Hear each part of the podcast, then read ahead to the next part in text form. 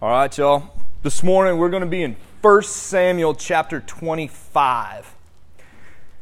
So in chapter 24, we have this episode between Saul and David.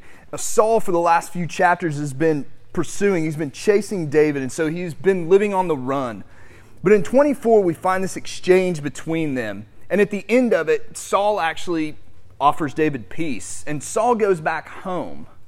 But David stays in the wilderness with his men, and in chapter 25, it's where we still find him. And the story that we find here is one not involving him and Saul, but actually two people that we have yet to meet, a man named Nabal and his wife Abigail. And as we look at this story, there's three things that I want us to consider this morning. I want us to consider the tension that we create, the intervention that we need, and the resolution that we experience. So just before we read, I want to point out two things for us, okay? One is that the chapter is going to open telling us that Samuel has died. Now, he's been like a really prominent figure so far in this book. And it's like in passing, it's like, oh yeah, by the way. This would have been a huge deal. Now, I want to point it out because it is a big deal, but the Bible doesn't spend much time talking about it, so we're not either. Sorry, Sam. And then the second thing is that if you look at this chapter, if you've turned there, you might be like, oh my gosh, this is really long. And it is. So we're not going to read all of it, all right? We're going to read like the first 23 verses just to kind of set the scene, and then we'll summarize some, we'll go back to some. But the reason it's so long is because it goes into great detail about the actual words that are said. But that's the approach we're going to take. Table is set now. So let's turn to our text, 1 Samuel 25, verses 1 through 23. It says there, "Now Samuel died, and all Israel assembled and mourned for him, and they buried him in his house at Ramah.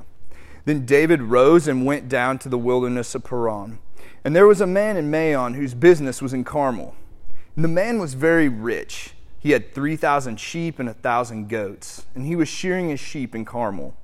Now the name of the man was Nabal, and the name of his wife Abigail. The woman was discerning and beautiful, but the man was harsh and badly behaved. He was a Calebite. David heard in the wilderness that Nabal was shearing his sheep, and so David sent 10 young men, and David said to the young men, 'Go up to Carmel and go to Nabal and greet him in my name, and thus you shall greet him. Peace be to you, and peace be to your house, and peace be to all that you have. I hear that you have shearers. Now your shepherds have been with us, and we did them no harm, and they missed nothing at all in the time they were in Carmel. Ask your young men, and they'll tell you. Therefore let my young men find favor in your eyes, for we come on a feast day. So please give whatever you have at hand to your servant and to your son David.' And when David's young men came, they said all this to Nabal in the name of David, and then they waited. And Nabal answered David's servants, 'Who is David? Who is the son of Jesse? There are many servants these days breaking away from their masters. Shall I take my bread and my water and my meat that I've killed from my shears and give it to men who come from, I don't know where?' So David's young men turned away and came back and told him all this. And David said to his men, 'Every man strap on his sword.' And every man of them strapped on his sword, and David also strapped on his sword. And about 400 men went up after David, while 200 remained with the baggage. But one of the young men told Abigail, Nabal's wife, 'Behold, David sent messengers out of the wilderness to greet our master, and he railed at them. Yet the men were very good to us, and we suffered no harm, and we didn't miss anything when we were in the fields as we went with them. They were a wall to us both by night and by day, and all the while we were with them keeping the sheep. Now therefore know this and consider what you should do, for harm is determined against our master and against all his house. And he is such a worthless man that one cannot speak to him.' Don't talk about your boss like that. Then Abigail made haste and took 200 loaves, 2 skins of wine, 5 sheep already prepared, and 5 seahs of parched grain, and 100 clusters of raisins, and 200 cakes of figs, and laid them on donkeys. And she said to her young men, 'Go on before me, and behold, I'll come after you.' But she didn't tell her husband Nabal. And as she rode on the donkey and came down under the cover of the mountain, behold, David and his men came toward her, and she met them. Now David said, surely in vain have I guarded all that this fellow has in the wilderness, so that nothing was missed of all that belonged to him. And he has returned me evil for good. God, do so to the enemies of David, and more also, if by morning I leave so much as one male of all who belong to him. And when Abigail saw David, she hurried and got down from her donkey and fell before David on her face and bowed to the ground. Now, as Abigail comes and bows down, she not only bows, we actually see after this, she begins to make this speech. She begins to make this plea. And we'll see what the plea is in a bit. But she makes this plea to David. And she also reminds him of something. She reminds him, this is the promise that God has made to you. And as this chapter unfolds, we'll get to see God actually enact justice on behalf of David. Y'all, the story we find here in this chapter, these are the words of God from the mouth of God, and he has given them to us, his people, because he loves us. And these words he tells us are true. You ever walked into a room and like nobody says anything, but like as soon as you walk in, like the tension, you can just feel it in the air? I remember years ago going to a birthday party for a friend of mine, and most people were there. It's like just this group that we ran around with. But it was really awkward because these two people had dated and they broke up, and one of them had decided they would date someone else in the friend group. And this is the first time we're all getting to experience this new love, awkward, joy stuff. It's weird, right? But like nobody had to say, hey, Jake, this is going on. You walk in, you're like, well, this is terrible. And you've probably been in a situation like that, where you walk into a room and there's like this really tense situation, but in the end it's like, but it's not my fault.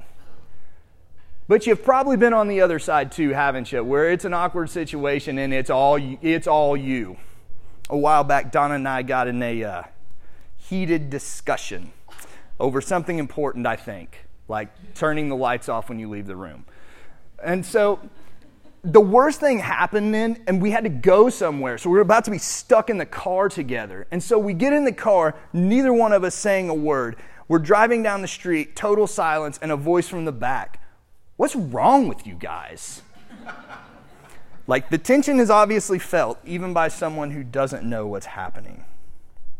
In our text, we find a situation that's like extremely tense for everyone involved. Now, where does it all stem from? Well, it stems from this dude named Nabal. And we're told that he's a very rich man. We actually find out about his possessions before we even are told his name. And the text makes it clear, his possessions, his wealth, his stuff, this is what he cared for the most.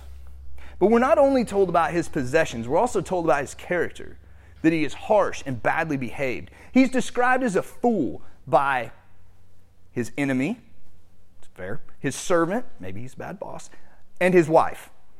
So like, it seems like that probably checks out.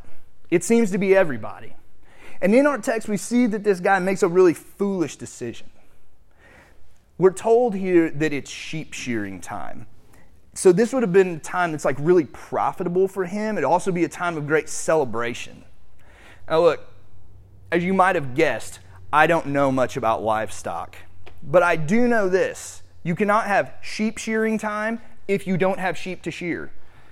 And if you want your sheep to live, you have to feed them at some point, okay? So I know this is basic, but that's all I got for you. So the people that are in Nabal's employ, part of what their job would be to herd these flocks out into the wilderness so they could eat. But this would actually be a kind of dangerous time because you'd be out, you'd be exposed to wild animals and robbers and sheep pirates, I guess. I don't really know, but like you're out and you're exposed and it's dangerous, right? But David's men had watched over them. They had cared for them. Verse 7, David says, your men didn't miss anything when they were with us. They suffered no harm while we cared for them. And one of Nabal's men in verse 15 and 16, he even tells Abigail, like, we didn't miss anything. We were safe. They were like a wall. They were protecting us. And so now in return for their service, David is coming and asking for something. Now exactly what he's asking for, not sure. Maybe food or supplies, but whatever it is, it's actually pretty substantial. Because it's not David and his kids. It's David and 600 dudes that are with him. So David sends his men and a kind greeting. And instead of Nabal saying, you know, man, there's a lot of you fools. I can't really afford all that.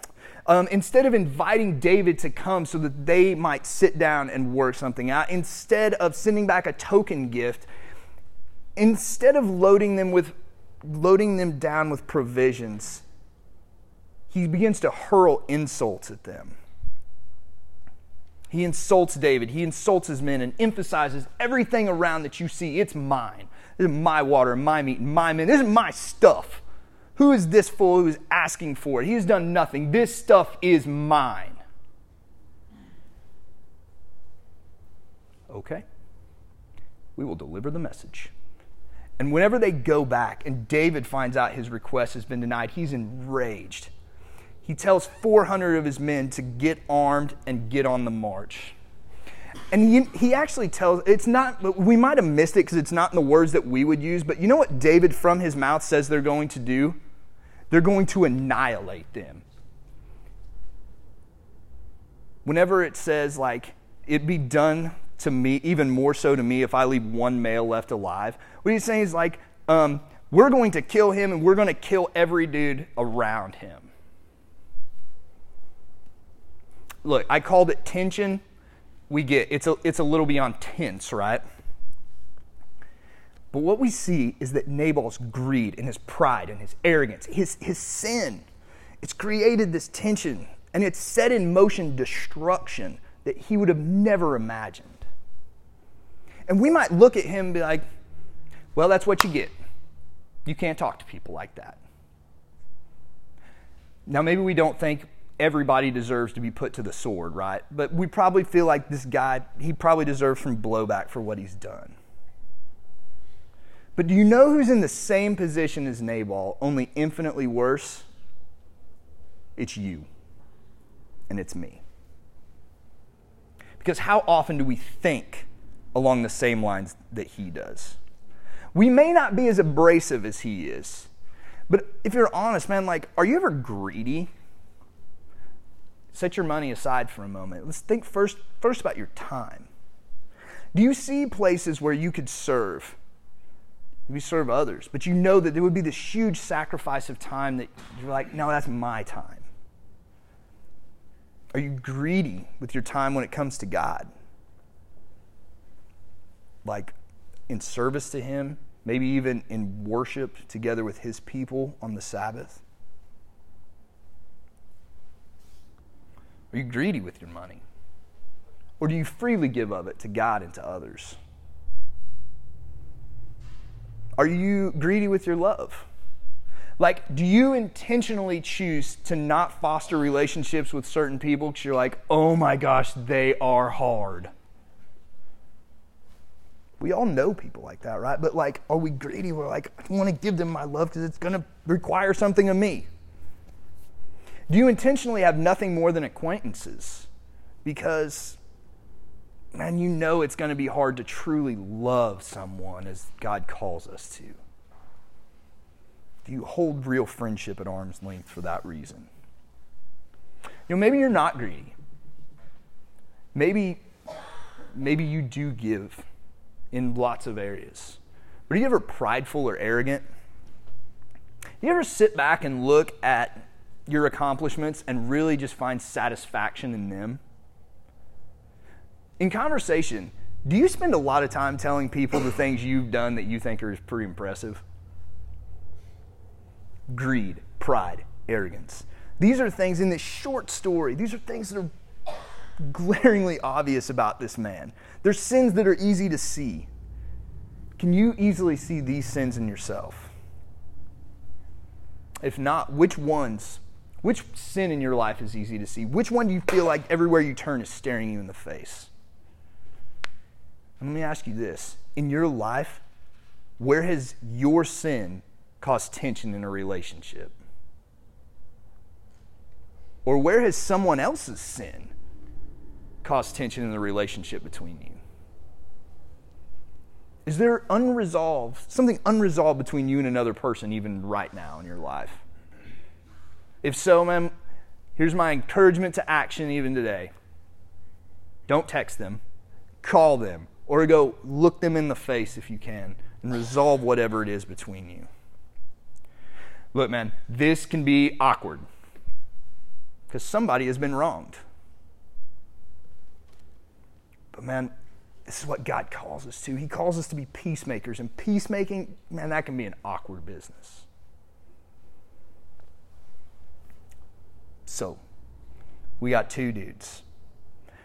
We see that the sins of Nabal have made he and David enemies and set in motion destruction. And our sin does the same.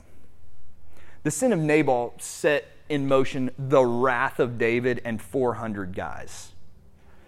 But our sin sets in motion the destruction and the wrath of God Almighty. Man, do you realize the position that our sin truly puts us in?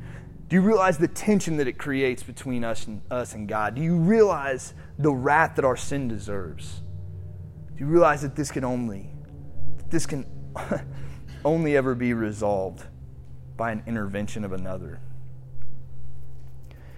Nabal needed an intervention because he had a problem he could not resolve. And that's what we find as we continue to dig into our text. You ever seen the show Intervention? Or if you're like, that's not my speed. How about Hoarders? You ever seen the show Hoarders? What's the premise in each of these shows? It's this, that a person is obviously in need of some help, right? Like sometimes they know it. I like that some of y'all are looking at each other and it's like, you're the hoarder in the family. That's what I'm reading in some of y'all. I pray it's not true. But in each of these shows, there's a premise, right? Somebody's in need of help. Now sometimes they know it. And sometimes they don't. They're either in denial or just oblivious to it. But in every case, you know what they have? They have someone who loves them enough and is willing to intervene. Even though they know it's going to be hard for that person, they're willing to intervene because they love them and they know that it will be for their good. It's exactly what we find here. Because this dude Nabal, the guy that everybody seems to hate, has a wife who seems to be the polar opposite of him. Because Abigail is not described as harsh and badly behaved and a fool. She is described as beautiful and wise and discerning. And when a servant comes to tell her that David is on the warpath to kill all of them, she takes action. And side note, you know what that servant's name was? Nobody else alive does either, because it doesn't say. But this unnamed servant's just played a huge role, hadn't he? No small roles, guys. Step in when you see the need. That's all for free. But when Abigail gets this news, she takes action. She loads up provisions and food and wine and goes actively searching out David and his men. We saw in verse 23, she finds them, falls down, and then begins this speech. And here's what she says, Cliff Notes version. She asked David to disregard this foolish Nabal. She asked that the guilt be on her alone. She points to God as having spared David from the guilt of killing all of these people in anger and reminds David of the promise that God has made that he will one day be the king. And by her actions, you know who Abigail saved? First, the obvious, her husband and the household. But second, she actually saved David too. And he acknowledges this when he replies to her in verse 32. See, Abigail saved David from what she calls blood guilt, which means she saved him from the future guilt he would have felt for slaughtering all of these people simply because he was angry. She actually saved him from doing something that David had witnessed not that long ago. See, back in chapter 22, Saul ordered the killing of a priest and his entire household because they had given aid to David. And it's interesting if we hold these two chapters side by side, because in 22, David can see that Saul is acting in sin, that he is killing these people not because it's just, but because he is prideful and angry and insecure. And now in 25, as David is the one about to do the slaughtering, he's not doing it because it's just. He's doing it because he's angry, because now he's the one that feels slighted. Hold these chapters side by side. It's the same sin. You know what the difference is? David's the one on the other side now. A reversal of roles has blinded him to this sin. We suffer from that too, huh? How often do you see somebody do something that you know it's wrong, but then when it's you doing it, you justify it or say, well, it's not such a big deal for you.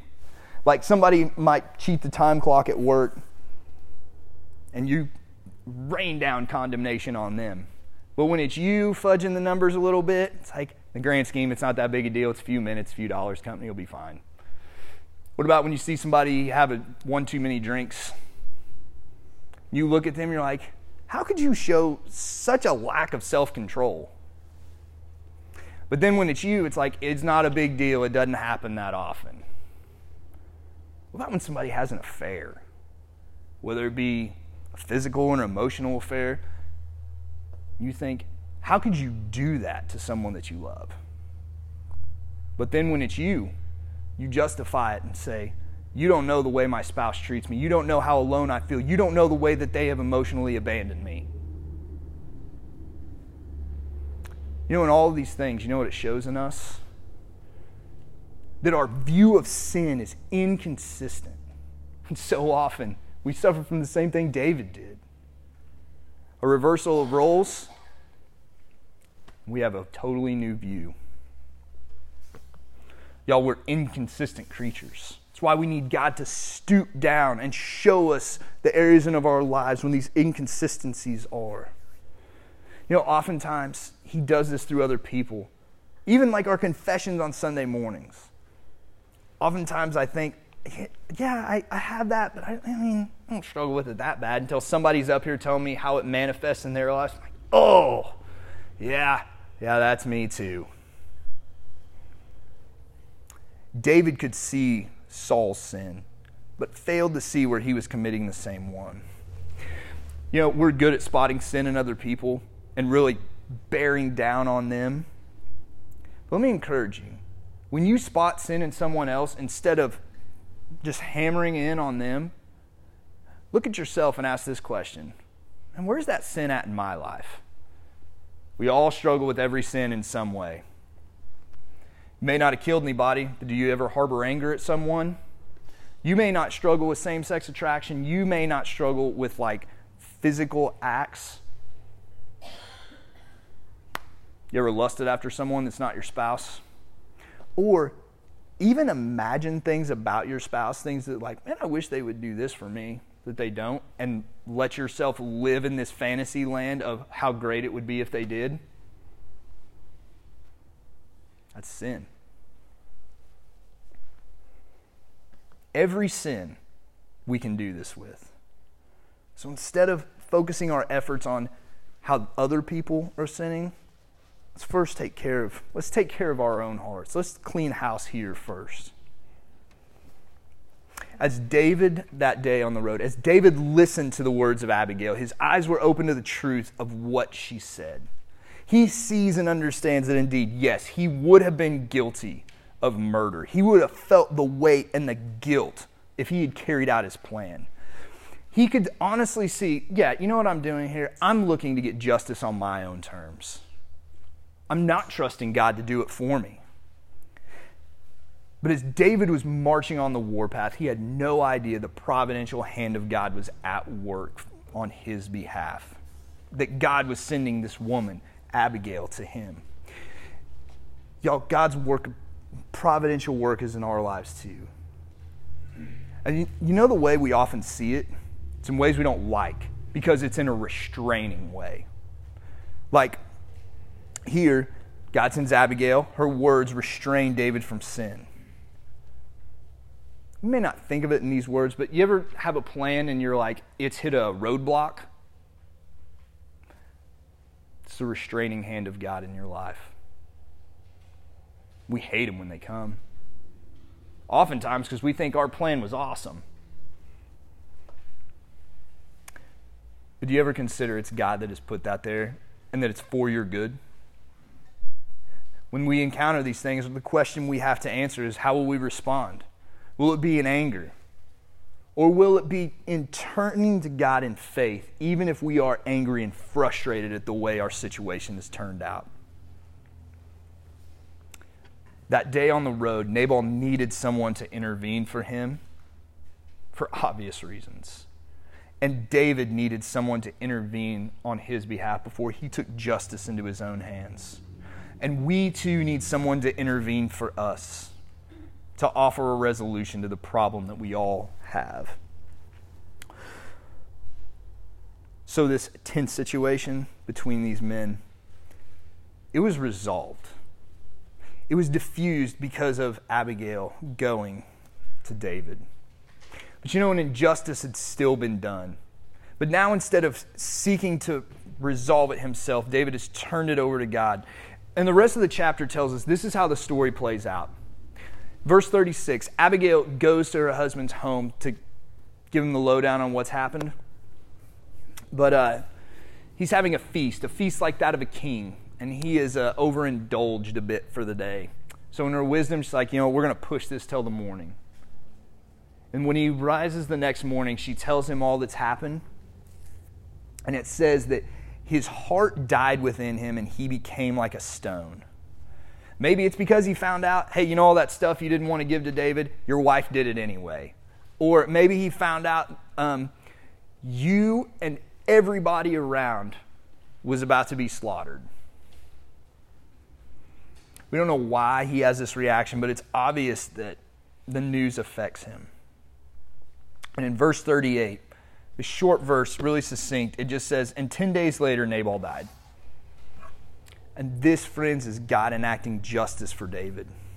When David is the one seeking to enact justice, it's a huge display of 400 armed men on the warpath, seeking what they called justice. But when it's God, when justice is placed in God's hands, when David leaves it up to him to do that work, the script is about as action-packed as if it would have said, and then God scratched his nose. Just Nabal died. That's it. And David acknowledged this is God's hand at work the whole time. And here's how the chapter kind of concludes. See, now, Abigail was without a husband, which would be a big deal. Like, it'd be a huge deal, especially in this culture. But you know who else was without a spouse? It was David. Because Saul had actually taken David's wife and given her to another. But David, no doubt noting her beauty and wisdom, sends men for her. It's just weird, like he essentially proposed through his buddy kind of thing, but whatever. But it worked out, and the two are married. Happy ending for now. In this text, we see a situation created by the sins of two men, and resolution was needed. So God in his providence stepped in and intervened through his servant Abigail. Y'all, our sin has too created a situation that can't be resolved without the intervention of another. Abigail is what we could call a type. A type, someone in the Old Testament that as we look at them, they like point us forward to Jesus. There are similarities between them, but there are also some differences. But we saw that Abigail, though she hadn't actually done any wrong, she left her home, which was no doubt beautiful and elegant. And she went to go face a man who was coming towards her household as an enemy. And when she encounters him, her first words, "On me alone be the guilt," tells him, don't regard Nabal, even though he's the one who had done the wrong. And when she says, "On me alone be the guilt," here's the thing. She didn't know what would happen. Would David say okay and kill her instead? Would he be merciful? She didn't know. Abigail that day intervened to save others. Y'all, this is what Christ has done for us. But Jesus left not only a beautiful home. He left the glory of heaven to come to earth and sacrifice himself for his enemies. That's what Romans 5 tells us we were, his enemies. Jesus came and said, Father, on me alone be the guilt. On me alone put the guilt and the shame and the sin of your people. Don't regard their sin against them. But here's the difference. Abigail didn't know what that would mean when she said that. Jesus said that knowing exactly what it would mean. He knew that meant that the wrath of God the Father would be poured out on him in a measure that you and I cannot imagine. On me alone be the guilt. Put their shame and sin and guilt on me. And I know you're going to, and I'm going to lay myself down and sacrifice myself anyway. Because of Christ's intervention on our behalf, because of his finished work for us at the cross, we now have a resolution to the problem that we alone have created. Friends, let's never lose sight of the fact that we are sinners in great need, but that our God has loved us with an unimaginable love. He loved us enough that he said, I'll send my only son to intervene for you, to resolve this great need that you have that you cannot fix. I'll send my son so you can be reconciled to me. And because of that, we can take some of the words that we find Abigail saying here. We too can say that our lives are bound in the bundle of the living, in the care of the Lord our God. Friends, we don't need to look for our security anywhere else. We don't need to look for our identity anywhere else. We don't need to seek justice for ourselves. God has told us, you were wrapped up in the righteousness of my Son for all those that place their faith in him. So we too, with confidence and assurance, say that our lives are bound in the bundle of the living in the care of the Lord our God. Let's pray together. Father, you have loved us in a way that is unimaginable. You have loved us in a way that we cannot even imagine loving the person that we care for the most.